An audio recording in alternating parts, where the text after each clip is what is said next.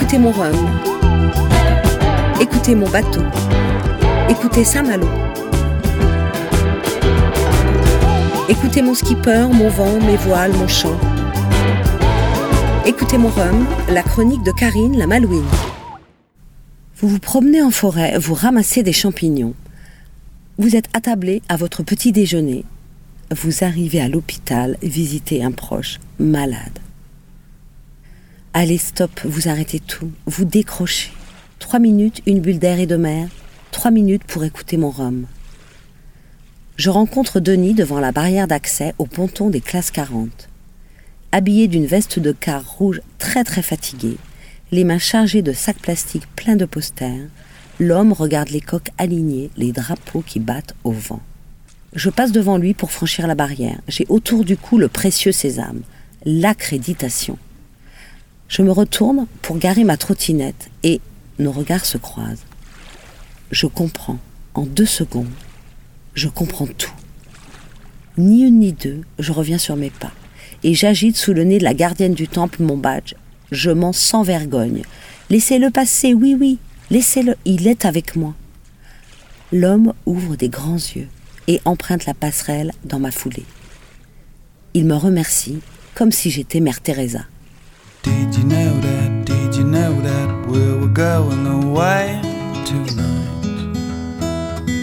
Breaking out in the dark of night. Did you know that it would be hard when the car would scar the night?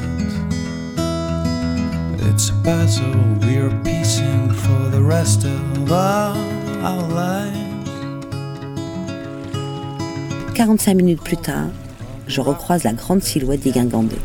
L'homme me remercie à nouveau, mais plus que de raison. Merci, merci, merci. Vous avez changé ma vie. Là, je m'interroge. Je trouve qu'il en fait trop, ce type un peu barjot. Je lui demande Mais qui êtes-vous? D'où venez-vous?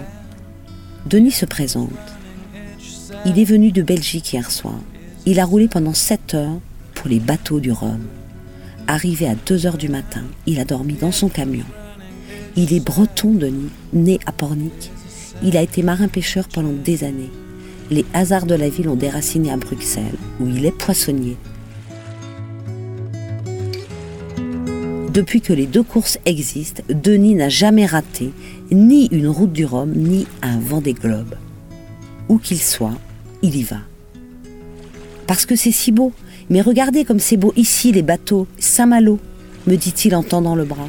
Parce que c'est mon rêve, parce que ça me rend heureux. Je suis tout à coup, mais hyper, hyper touchée. Je discute avec lui, je le prends en photo. Je lui demande Où allez-vous voir le départ, Denis? À la pointe du Groin Au Cap Fréhel? Mais non, je dois bosser, je repars là, maintenant, tout de suite. Je file à Bruxelles. Alors là, je suis sidérée. Je regarde ma montre. Vous avez fait 650 km hier soir et vous repartez à midi Je pose mon sac à dos. Je sors à toute vitesse mon petit flyer et je lui explique maladroitement. Vous voyez, vous voyez, moi, moi je raconte des histoires tous les jours des histoires sur la route du Rhum. Mes histoires, elles sont diffusées chaque matin, là, là, dans ces haut-parleurs. Denis, vous savez quoi? Je vais parler de vous. Demain matin, à 10h30, ici, là où nous sommes, tout le monde va écouter votre histoire. Tout le monde va l'entendre, votre rêve. Denis n'y croit pas. Il me prend dans ses bras, il m'embrasse. Il est si heureux. Et il s'en va. Il y a des hommes, oui, oui, en 2018, il y a des poissonniers de Bruxelles qui font en camion de marché 1300 km aller-retour en 24 heures pour des bateaux à Saint-Malo. Un homme, un bateau, un océan. Un poissonnier, un camion de marché, un rêve réalisé. C'est ça, oui, c'est ça aussi, la route du Rhum. C'était Écoutez mon Rhum, la chronique de Karine Fougeret avec la ville de Saint-Malo et le Télégramme.